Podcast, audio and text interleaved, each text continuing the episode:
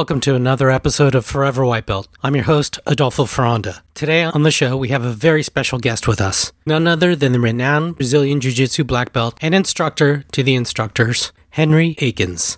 Henry is a black belt under the legendary Rickson Gracie and a former instructor at Rickson's Academy in Southern California. Originally from Oklahoma, Henry now resides in Las Vegas, Nevada, and has been training Jiu Jitsu for 27 years. Henry is a highly respected figure in the BJJ community and has made a huge impact on the art through his teachings and philosophy. He's the founder of Hidden Jiu Jitsu and has trained some of the top BJJ practitioners and instructors in the world. In this episode, we delve into Henry's journey in the world of BJJ, his teachings, and his philosophy on the art. So sit back, relax, and get ready to learn from one of the best in the business.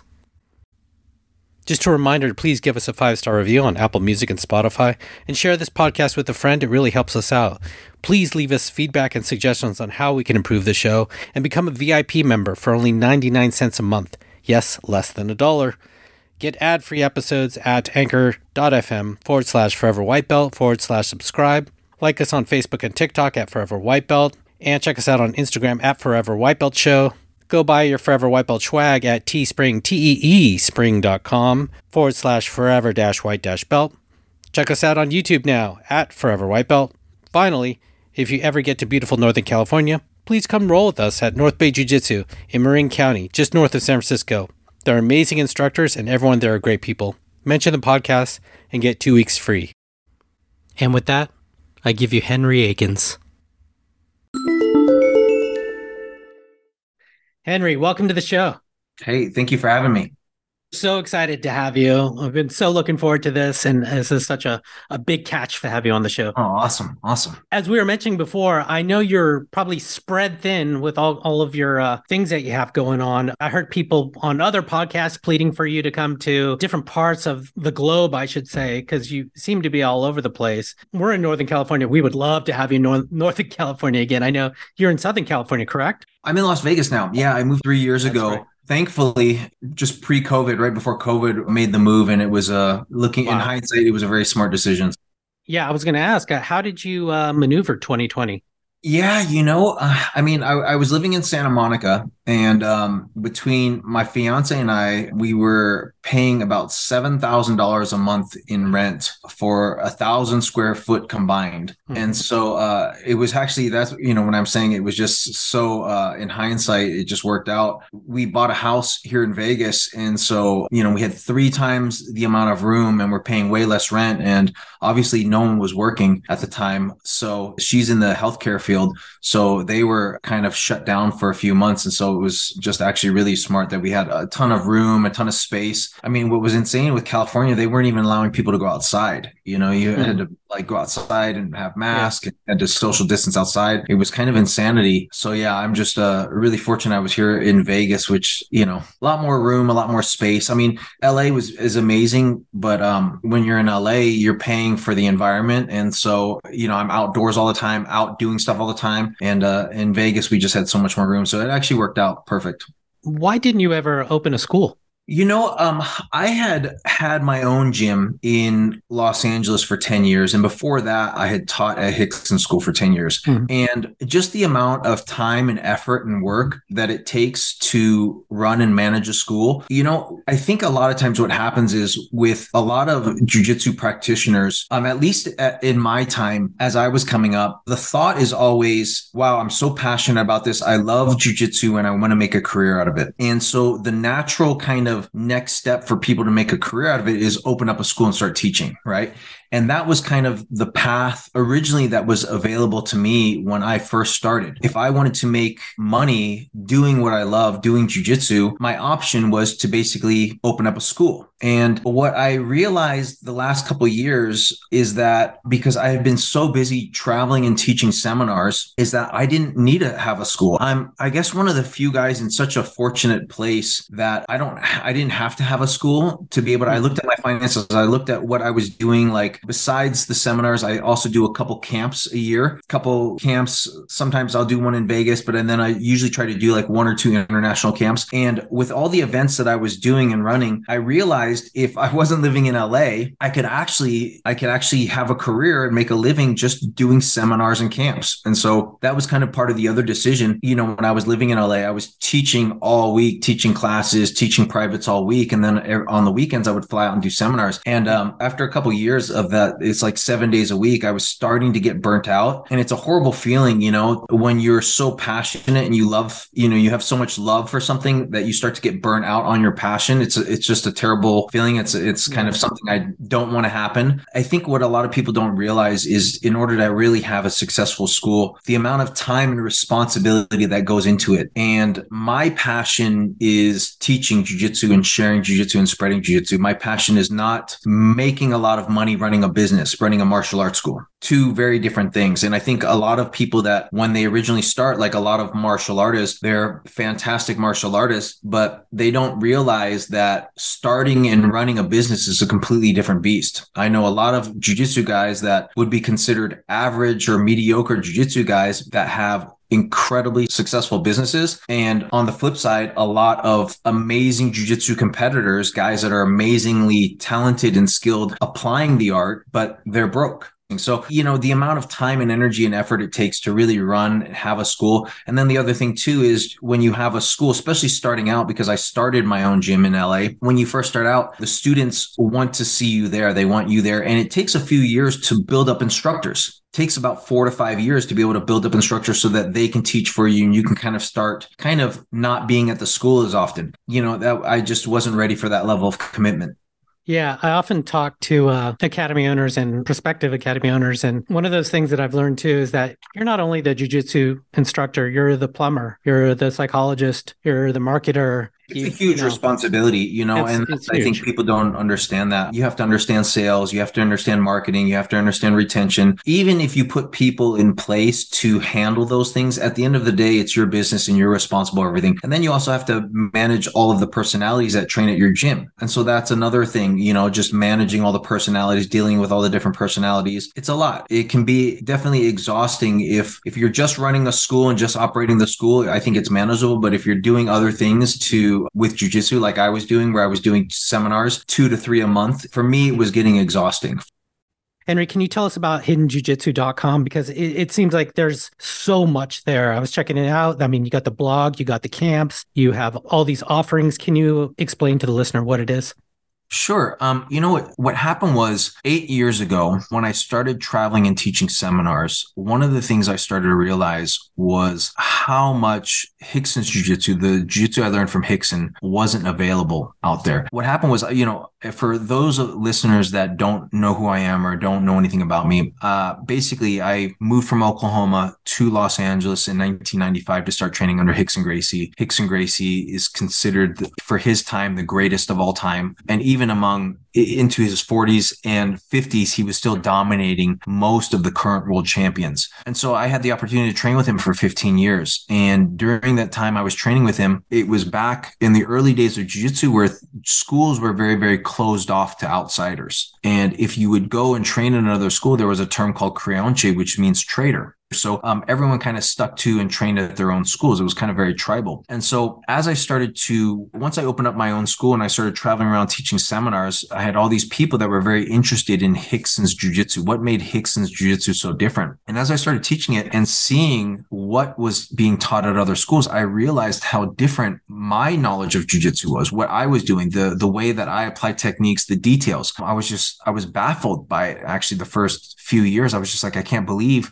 I always thought that because I only trained with Rickson, I always thought, hey, I'm learning jiu-jitsu. These guys are learning jiu-jitsu. It's all the same thing. And what I discovered was actually it's very, very different. There's a lot of subtleties and a lot of things that Rickson did. And he changed so much of even his father's jiu-jitsu. And we talked about kind of the evolution of jiu-jitsu and how even for me, I've been training 27 years now. I'm constantly getting better. So the goal for me was to teach that to the biggest audience to really, because at the time Rickson had stopped teaching he wasn't teaching anymore. He had moved back to Brazil and he wasn't really sharing his jujitsu. And being the best in the world for almost uh, for a couple decades, people wanted access to that knowledge because it wasn't his physicality that made him the best in the world. It was his mindset and also his application of technique his techniques, his fundamentals, his basics are so refined, you almost don't see it anywhere. So that's what I started doing. I started wanting to try to teach his jiu-jitsu and share it with the most amount of people as possible because what I realized is if he were to pass and I were to pass, there's only a handful of people that really know and understand uh, his jiu-jitsu, has, has a deep level of understanding of his jiu-jitsu. And so the goal for me was to be able to pass it on. And so at that time, I started recording all of the information I could. And I focused it on positions. And then I started doing uh, seminars and with travel with a camera guy at every seminar I went to to record all this information. And the goal again was just to, to leave it for future generations to be able to make sure that this information lives on because I was not seeing it being taught anywhere that I was going. What makes a great jujitsu student?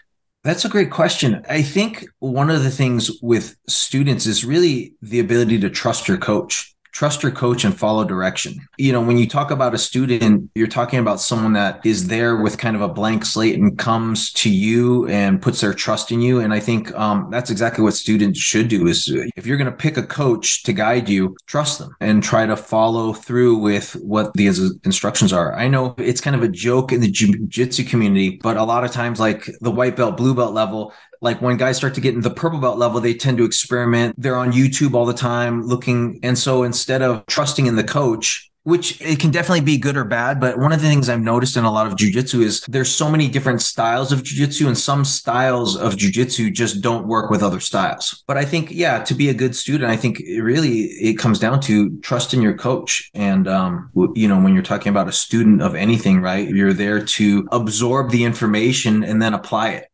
Can you give me an example of when styles clash? Yeah, uh, I'll give you a perfect example. So some styles are very, very grippy and, you know, require tons of grips and some styles don't. And so that creates a problem, like, especially if you're training from gi to no gi so I'll give you an example. You're training at a school that primarily trains in the gi, and most of the techniques, a lot of the control relies on grips. And then you train at a school which trains mostly no gi, um, and you try to transition. And because now, in order for you to create control, have some type of control, and for you to have leverage on your opponent, now you don't have it. So that puts you at a huge disadvantage. So, like, that's a specific situation. Another example would be some schools, and and you'll see this a lot, are very very very movement based, flowy, like the style of jujitsu. There's a lot of movement. Then you'll see other guys, their style is a lot more pressure and it doesn't require much movement. It's more fundamental, more basic, more pressure. And so those two styles are almost polar opposites, right? Mm-hmm. Uh, the light, flowy, very fast game, and then the slow pressure, methodical game are two very different styles of jujitsu. And it's very hard to mix and match those mm. styles. Do you believe in like a universal style interweave between gi and no gi, universal grips, so to speak? I think you should always train not relying on grips. And I think that I think you can be very effective in a gi, training gi jujitsu, not relying on grips, using wrist grabs, grabbing behind the elbow. I think hand in the collar is practical and it transitions to basically like a collar tie. But yeah, for myself, I think that's really important. Conversely, what makes a great instructor? Gosh, I think that's that's a pretty deep question. I think there's a lot of things that make a great instructor. Having a breadth of knowledge, having a depth of knowledge, being able to help each student individually and uniquely because at the end of the day a lot of jujitsu is very relevant to different body types. So different size different body types will tend to gravitate to different techniques and different movements. And so being able to help all those students for example short people guys with short arms short legs usually do not tend to do well at d'arces and triangles. Guys with short legs usually are not doing for the back they're not using a body lock to control. Usually the taller, lanky guys, that's kind of their realm. So being able to adapt the jujitsu to work for any size athlete, I think that's important. Having the knowledge to be able to do that. And again, like I said, each each student is so unique, not only mindset wise, personality wise, but body type wise. And so being able to make those little adjustments and adaptations to be able to help everybody. So in order to do that, you do need to have a good breadth of knowledge, but also a great depth of knowledge.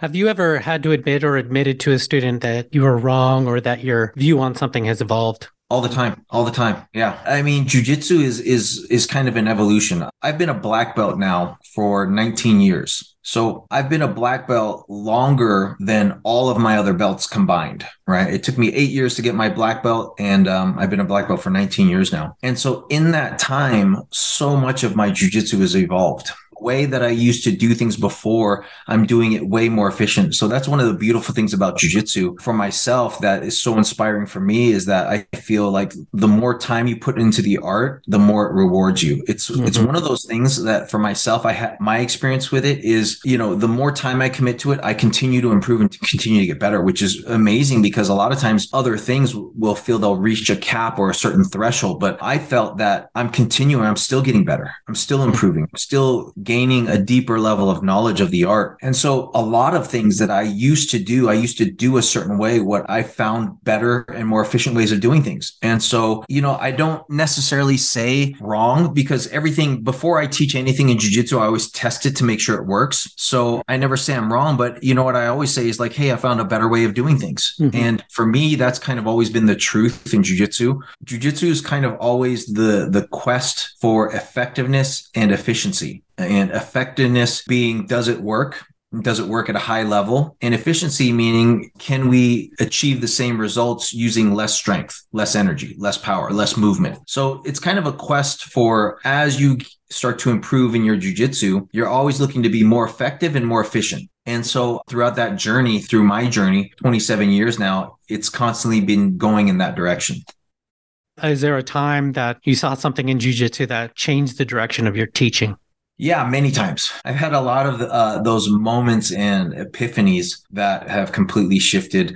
There's a famous story that I tell all the time. There was a, a sparring session that I saw with Rickson. And at the time, this was in the late 90s. Rickson was getting ready, preparing for a fight in Japan, and um, he had been injured and he hadn't been training. He had hurt his groin and he had taken quite a bit of time off because it wasn't healing. And even walking or driving a car would irritate it. So um, he had been training about nine months. And there was a guy, a competitor, who had just won the Pan Ams he was a two-time world champion and he had come to the school and he came in. He was going back to Brazil. So flew from Hawaii to Los Angeles and from Los Angeles was, going to fly back to Brazil. He stopped in for class. And at the end of class, Rickson came up and taught the class because he was in town. So at the end of class, he asked Rickson to roll. So Rickson put us all to train. We're all training and they started rolling. Within two to three minutes of them rolling, the whole mat cleared off. Everyone stopped training and was watching them. So this is 25 year old, just got back from winning the Pan Ams in the best shape of his life. And Rickson is 40, 39, 40, and hadn't trained in nine months. And so they're going. And after a few minutes, uh, Rickson caught him with an armbar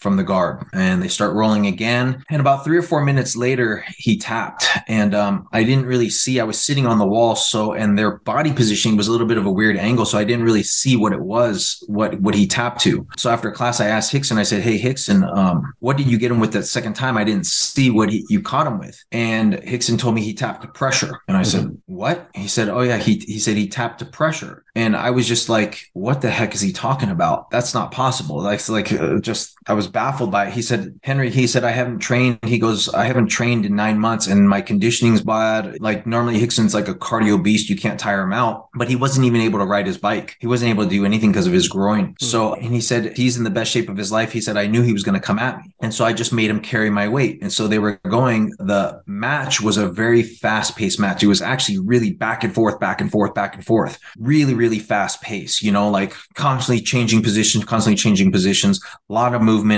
and uh, he basically said, you know, I made him carry my weight. I forced him to carry my weight. And basically, what he did is he gassed him. And then at that second round, the second match, he was basically, after tiring him out so much, he was putting so much pressure on him. There's just like ways to do that, put pressure on people's chest so that they can't breathe, makes it very difficult for them to breathe. And um, it feels like a, it feels like you're being drowned or suffocated. And so that was a huge, that was probably one of the biggest like epiphanies for me in my life because after that, I kind of dedicated almost 12 years to really understanding this concept, the idea of weight distribution and understanding how to use your weight and how to apply your weight effectively in training. And so that's really what was going on. You know, the easiest way I can describe that for people is, uh, you know, when you're training with someone else, imagine you're doing sprints, right? If I told you, hey, you're going to go outside and I want you to do 10 sprints, if you're in great shape, if you're a good athlete, probably no problem. You're going to be winded, but no problem. But if I say, hey, I want you to do these sprints back and forth, you're going to do 10 times, but you're going to put on a 150 pound weight vest and do these sprints. Imagine what that's going to feel like. And so that's basically what Rickson did is he forced his opponent through all of that movement to carry his weight.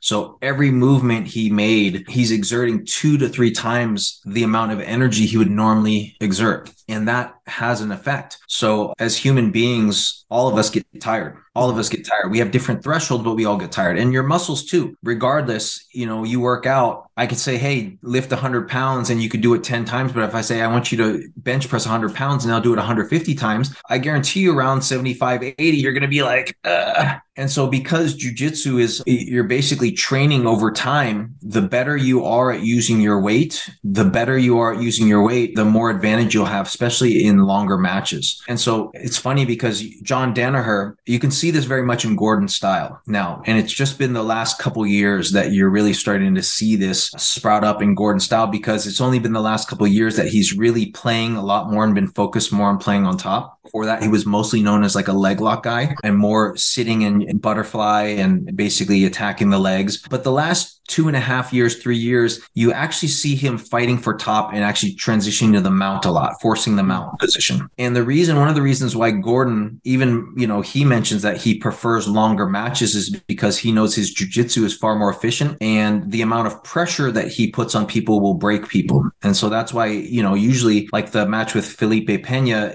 you know, he wanted to do an hour long match. They stopped, I think, at 45 minutes that last match, but he wants to do no time limit matches. He wants to do because when you're dealing with guys in an extremely high level, really, really good guys, these guys that are, you know, the best guys in the world, they can kind of defend for 15, 20 minutes. They can hold you off. Like if you look at the match with uh, Nicky Rod at the UFC Fight Pass, Nicky Rod and Gordon, it's 20 minute match and he's able to hold Gordon off and defend and kind of stay safe for 20 minutes, you know, and then it goes to EBI overtime rules and which is is what he was looking for. So when you're dealing with these really, really good guys, that idea and understanding of weight distribution makes such a huge difference. And the other thing that I saw that was so important is I said, here's Rickson in his 40s, and he hasn't trained in nine months, and he's going against the guy that's the two time world champion, 25 years old, in the best shape of his life. And Rickson was able to completely dominate. So I said, man, if I want to be effective with my jujitsu in my later years, I need to start learning this now. I need to start training this now. I need to start doing this now. So I made it a priority to really learn and develop what he was doing. Improving your mobility and recovery will only benefit your BJJ, and as such, we highly recommend you try Yoga for BJJ at yogaforbjj.net. Use our code FWB, all uppercase FWB, to get 20% off your subscription. Yogaforbjj.net. Would you agree that weight distribution is an advanced concept? And it's actually hmm. very simple to understand. It's but it, it, takes forever to master. I mean the hmm. understanding is simple. Anytime you're training with someone anytime you're on top of someone you want to apply your weight on them. You want to force them to carry your weight because why? A it makes them exert way more energy than what they want and it tires them out. So, mm-hmm. and jujitsu has always been a game of efficiency. That's why if you look at the first few UFCs, when Gracie Jiu-Jitsu was really trying to establish itself as the most effective art in the world, the matches were no weight distribution, no time limit. All of the matches in the UFC, it was a tournament style format, no weight distribution, no time limit, and very, very little rules. And the reason is, is because they knew efficiency wins out Royce was in a couple of the events the smallest guy in the event. And the thing is, he knew that, for example, UFC 4, he fought Dan Severn. Dan Severn outweighed him by almost 100 pounds and is an Olympic level athlete, was an Olympic alternate in wrestling, also a grappler. After 14 minutes, Royce was able to stay safe and catch him in a triangle. So you're fighting a guy that's 100 pounds heavier than you, Olympic level athlete, but he's so efficient, he was able to stay safe, save energy and wait for an opportunity. And as the bigger, stronger guy starts to get tired, he's going to start to make mistakes. And if you're fresh, you're able to capitalize on those mistakes. And so, yeah, jujitsu has always been about uh, this idea of efficiency. And uh, that's why you hear coaches always saying, learn to relax, learn to relax right? Learn to relax when you're training so you're not burning so much energy so that you can train longer because sometimes the match takes longer. It takes longer to be able to catch the person or finish. And we all know as we get tired, all athletes, the best athletes in the world, no matter who you are, once you start to get tired, your performance drops. Everyone, that's just a given. You look at the best, the most dangerous guys in the world, the best fighters in the world, Conor McGregor, right? Everyone says, oh man, the betting lines for Conor is like the first two rounds, everyone gives it to Conor. If it goes past the second round, then it starts to go in the other guy's favor. BJ Penn was very much like that, right? Everyone said, oh, BJ has a cardio issue. Mike Tyson, if you can get out of the first six rounds with Mike Tyson, you have a much better chance of beating him. So a lot of these athletes that are very, very dangerous, very, very tough, we know Vitor Belfort's another one, right? Once people start to get tired, their performance drops you know that's the other thing is how efficient are you at the art? Because you want to be able to train and not have to waste a ton of energy so that you can go forever if you need to. Hmm. and that was a beauty of the gracie family can you explain? And I know you have a million times on podcasts, but I'm just fascinated by this idea. I would always have thought scarf hold example or, or something when you want to be really heavy, even side control. It's so tempting to just want to crush the belly, crush the diaphragm. But I've heard you time and time again mention something about the upper chest and being heavy there. And it seems so counterintuitive because I would think chest plate, ribs, they have that protective structure in place. Yeah, um, I mean, it's really simple, actually. In order for you to breathe, your lungs need to expand. So you take a deep breath, you'll feel your lungs. You breathe out, your lungs compress. So that's the basic understanding. Your your lungs move, and there's actually it's not just your diaphragm. There's 36 muscles that are involved in breathing. So you have intercostal muscles that help your rib cage to expand. Most people, if you don't practice breathing, you have weak breathing muscles if you do practice breath work, your breathing muscles are a bit stronger. But again, with all muscles, all muscles get tired, right? Mm-hmm. All muscles get tired over time. And so the idea with the, the weight distribution, you hear about this happening all the time in earthquakes. And uh, actually, there was an event, there was a concert in Houston. The whole crowd rushed the stage, and I think eight people died. I think the event was called Astro Astroworld. Travis Scott is who it was. And what happened was eight people died. Uh, only one person, uh, when they did the autopsy reports, had chemicals in their system, had drugs in their system. The other people died from what the coroner reported was traumatic asphyxiation what happens is so much pressure on your chest that your lungs can't expand and you can't breathe. So they died from suffocation. When I was in high school, we used to do this game. It's kind of silly game now, but we used to make each other pass out by hyperventilating. And then you stand up and yeah. someone pushes on your chest and then right, you pass right. out because you're not able to breathe. So you you know you go unconscious. But yeah, pressure on the chest. In earthquakes, it happens all the time when something heavy falls on someone's chest. And what happens is they're able to breathe, but eventually those breathing muscles get tired and their lungs can't expand and they're not able to take in oxygen. So when you think about, you know, people refer to as chokes in jujitsu, um, there's many methods by which we go about applying a choke or, or being effective with a choke to be able to get someone to tap. Nowadays, many people call it strangulation, but strangulation is basically cutting off the blood to the brain, right? That's one method. The other method is not letting air go into the lungs, meaning mm-hmm. like cutting off the windpipe. And so there's certain chokes that work by not allowing, for example, guillotine. The way that some people apply mm-hmm. guillotine, because there's different methods, cuts off your windpipe, or it's a trach choke. Sometimes people mm-hmm. call it a trach choke, where it's more windpipe. And then this is another form of a choke where you're basically not allowing the lungs to expand so that air can't come in. Hard right turn here. And the role of an uke and how to be a great uke.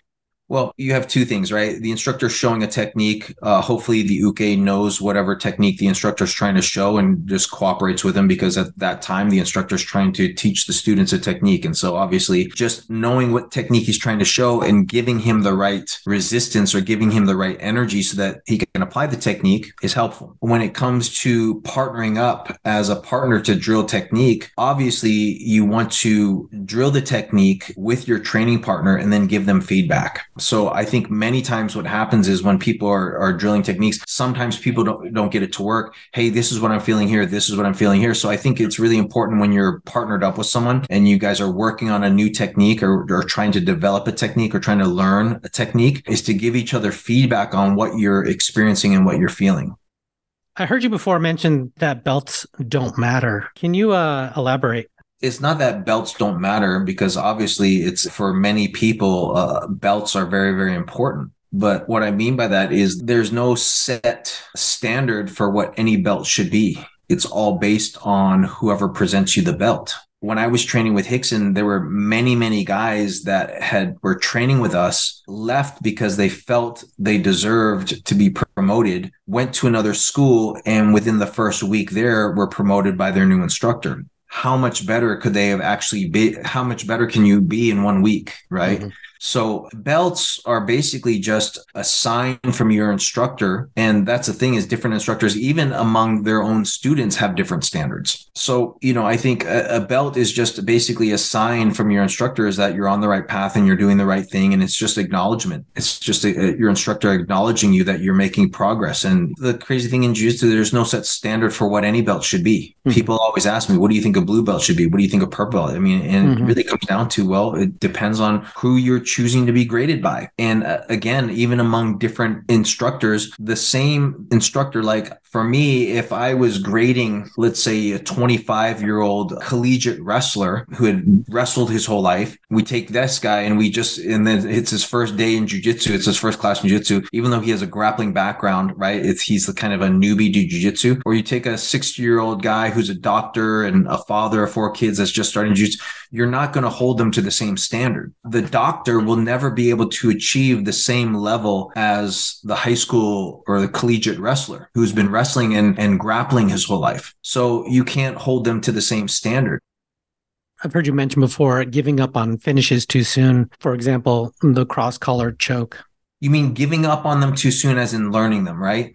Yes. Yeah. I mean, I think w- when it comes to that, when it comes to mastering the fundamentals, I think many times people give up on learning techniques too soon. And what I mean by that is they start to struggle they start to do a technique and they have some success with it in the beginning. And then what eventually happens is the people that they're training with either figure out what they're doing and start to be able to shut that down. And eventually what happens is with many people, many times they stop applying that technique. They stop using the technique because they say, Oh, this doesn't work for me against the guys I'm training with anymore. Mm-hmm instead of understanding, well, what are these guys doing to stop me? How are they stopping it? What are they doing? And figuring out how you can continue to use it and basically shut down or basically compensate for what they're doing to counter it. You mentioned the cross collar choke and the cross collar choke is one of the first techniques we learn in jujitsu, yet very few people ever take the time to master it. But the guys that have put time into mastering it, you see they're effective with it at the highest levels of competition. I'll give you an example, Roger Gracie. I think there was one of the world championships where he finished almost he I think he had 10 fights and he finished almost every single guy with the cross collar from the mount. Um, Saulo is extremely good at the cross collar choke. mm hmm is extremely good. They've won so many matches with the cross collar choke.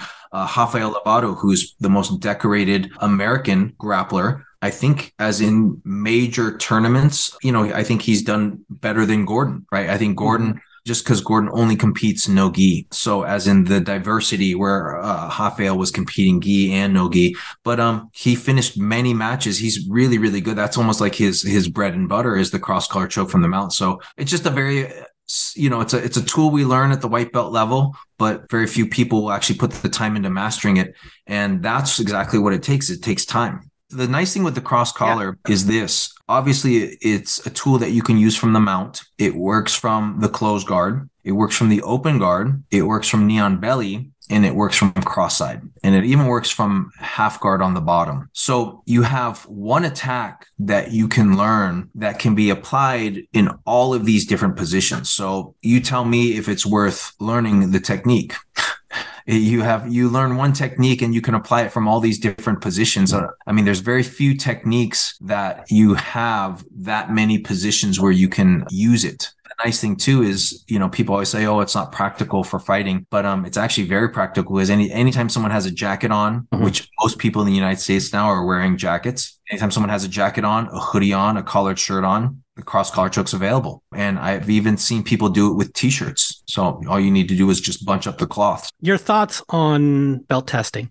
I have mixed feelings about belt testing and mixed feelings, not like good or bad, but I think they can be helpful because you're holding someone to a certain standard of knowledge. I'm creating a test because I want you to be able to show me that you know and understand all these things. But I think also as an instructor, if you are training, if you're there teaching and training with your students on a day in, day out basis, you know their level, you know what they're capable of, and you know so what's interesting for me, I was given all of my belts. I never was tested for any belt. So I was given every single one of my belts was just handed to me. Yet Rickson did have belt testing. We were a school that tested students and I was many times there for the belt testing and one of the instructors that was that would grade the belt testing. And when I talked to the students, about the testing. Our belt testing for like a blue belt test was like eight hours. It was very, very intense um, because not only did they have to explain the techniques and demonstrate the techniques, but they also had to be able to demonstrate it in training, their effectiveness in training.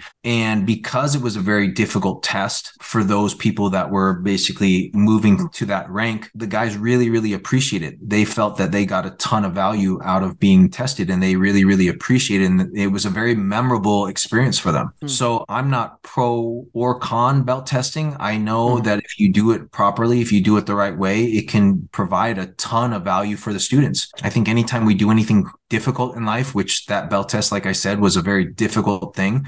Uh, it was eight hours, very long, very intense. People get value from it. Funny story. Eli Knight shared with me back when he was training under um, that uh, he would witness sometimes if anyone else asked about their belt or their promotion or when am I going to get my next belt, it's immediately an additional six months. So. Yeah. I, I, I know uh, it's kind of like for many of the old school guys, you're not supposed to ask for your belt. It's kind of considered like a don't ask about your belt, don't ask for a belt. You'll you'll get it when it comes. But again, that has also changed with some guys. Like I said, you know, uh, back in the day, earlier on, because you know I, trained with Rickson for 15 years. In the few the beginning years, the belt was always given, and then in the later years, we were doing testing. People were very resistant to it like, oh man, why do I have to test for a belt? Like, you guys were given your belts, and people thought it felt nicer to be given a belt. But when we tested guys, they actually really, really appreciated it because it was kind of like a class and a test all in one. So, yeah.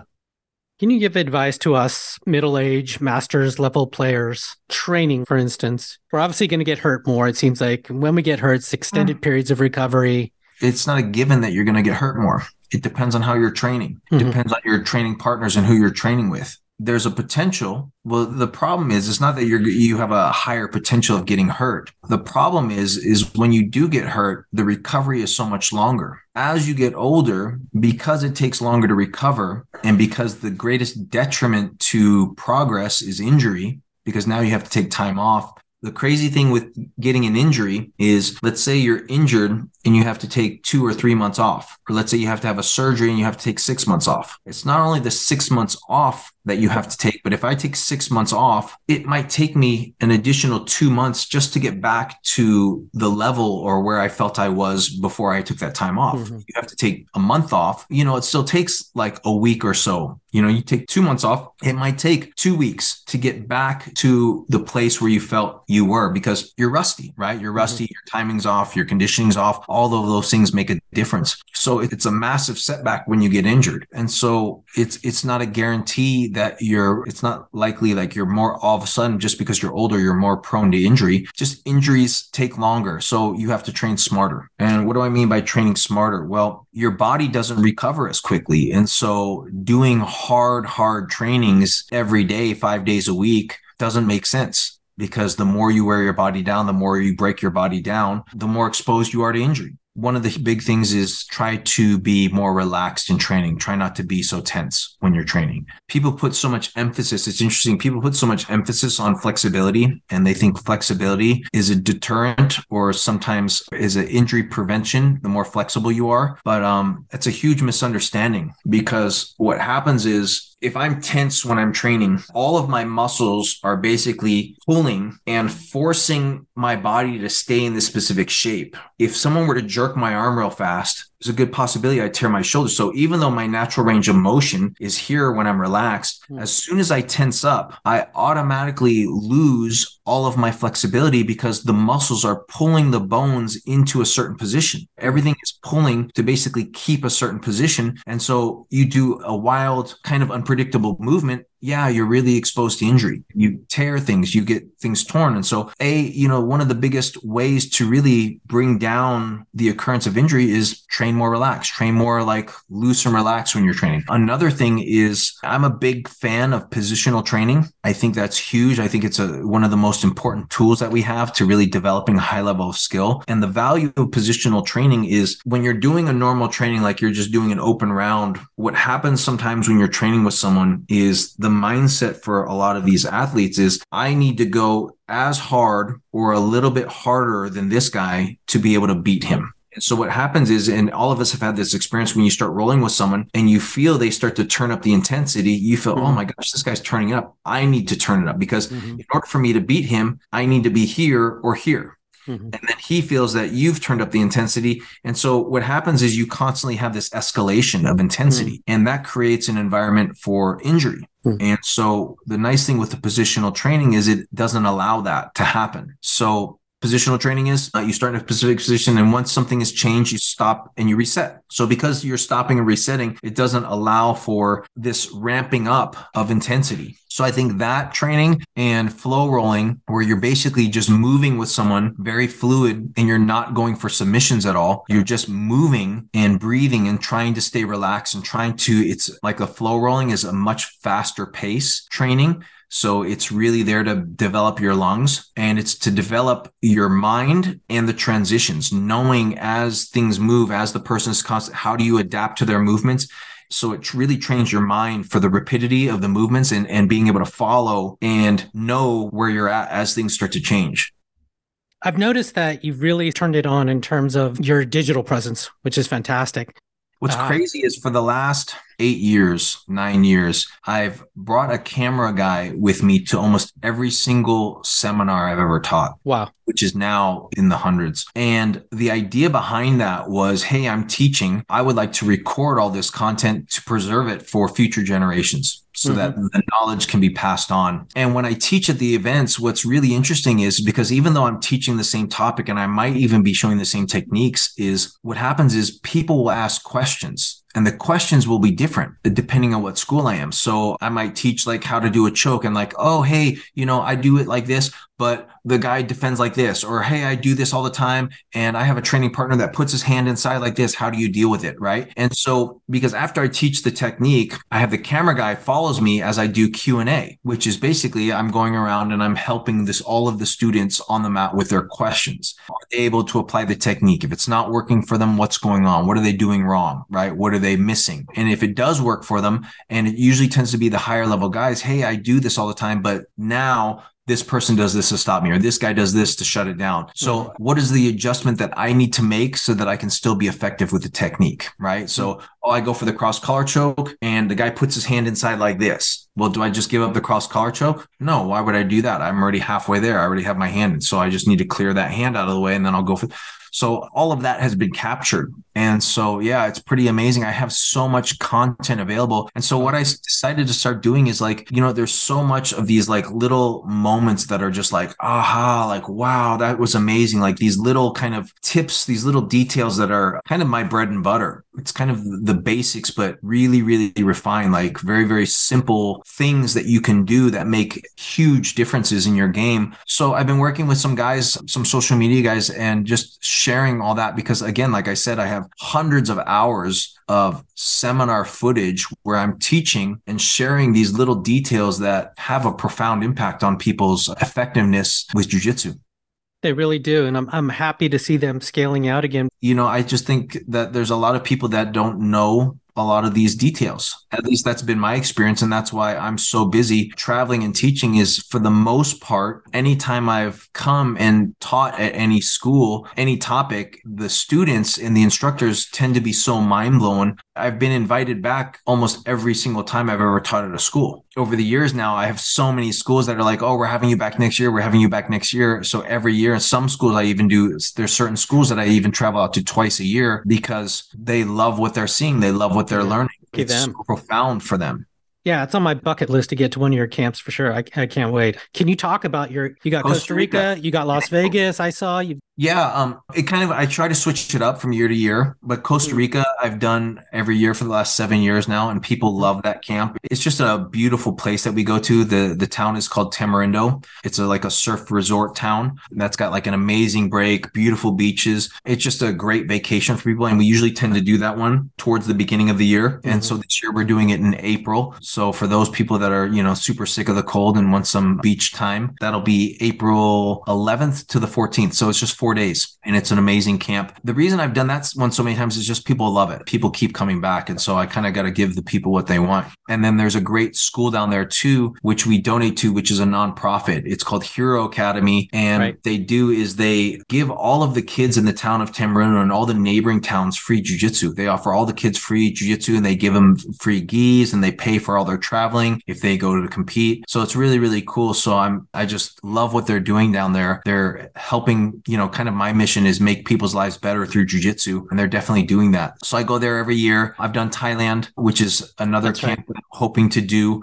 towards the end of 2023. It's been a while since we've been back. COVID kind of threw things off. We had an amazing camp at Tiger Muay Thai in Phuket. Mm. It was basically 2020 as it transitioned over 2019 to 2020 that new year. So it was like one of the best camps I've ever done. It was just wow. amazing. Like the facility, everyone had such an amazing time. So I'm hoping to do that towards the end of the year, maybe in 2023 for New Year's. But I try to do one in Vegas every year. And Vegas is just easy because there's oh, just so much to do on Vegas. And Vegas yeah. is so accommodating. The accommodations are easy. You have the best restaurants in the world, the best shopping in the world, tons of entertainment go train jujitsu, go hang out at the pool, go out. The nightlife obviously is amazing. So Vegas is just an easy place, and there, and Vegas is is meant to bring people in and keep people and host people. So, and then I did one in Destin, Florida last year, hmm. which tends to be easier for people on the East Coast to get out to, and people had a great time there at the Destin camp. So you know, every year I try to mix it up a little bit. I'm always looking for like cool places to go. Uh, I want to try to get to Europe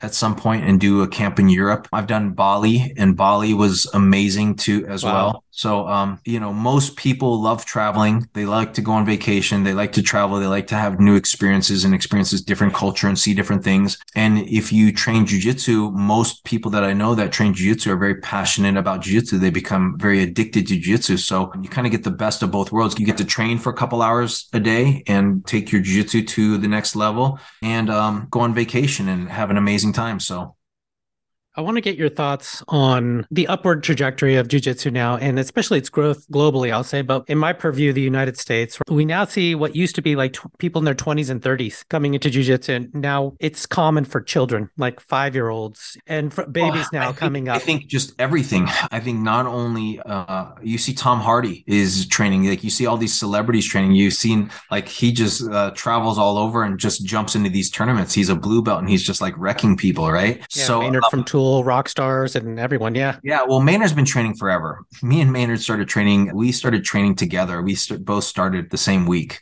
at Rickson's. Maynard's been my buddy for 27 years now. So um, but these these babies now we're seeing like the fruits of that being people like the Ruotolo brothers and etc. Now that is the Tackett brothers, right.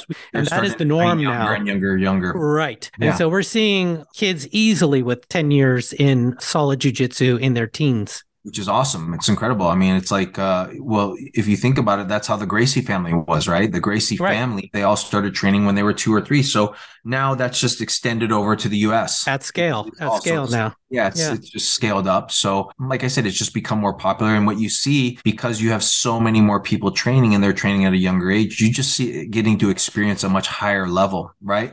Anytime you mm-hmm. have that many people doing one thing and everyone mm-hmm. working on one thing together, you just see the level of it rising. And so, I think it's awesome. I mean, I think it's incredible. I mean, when I started jiu-jitsu, never could I have imagined it's become what it's become.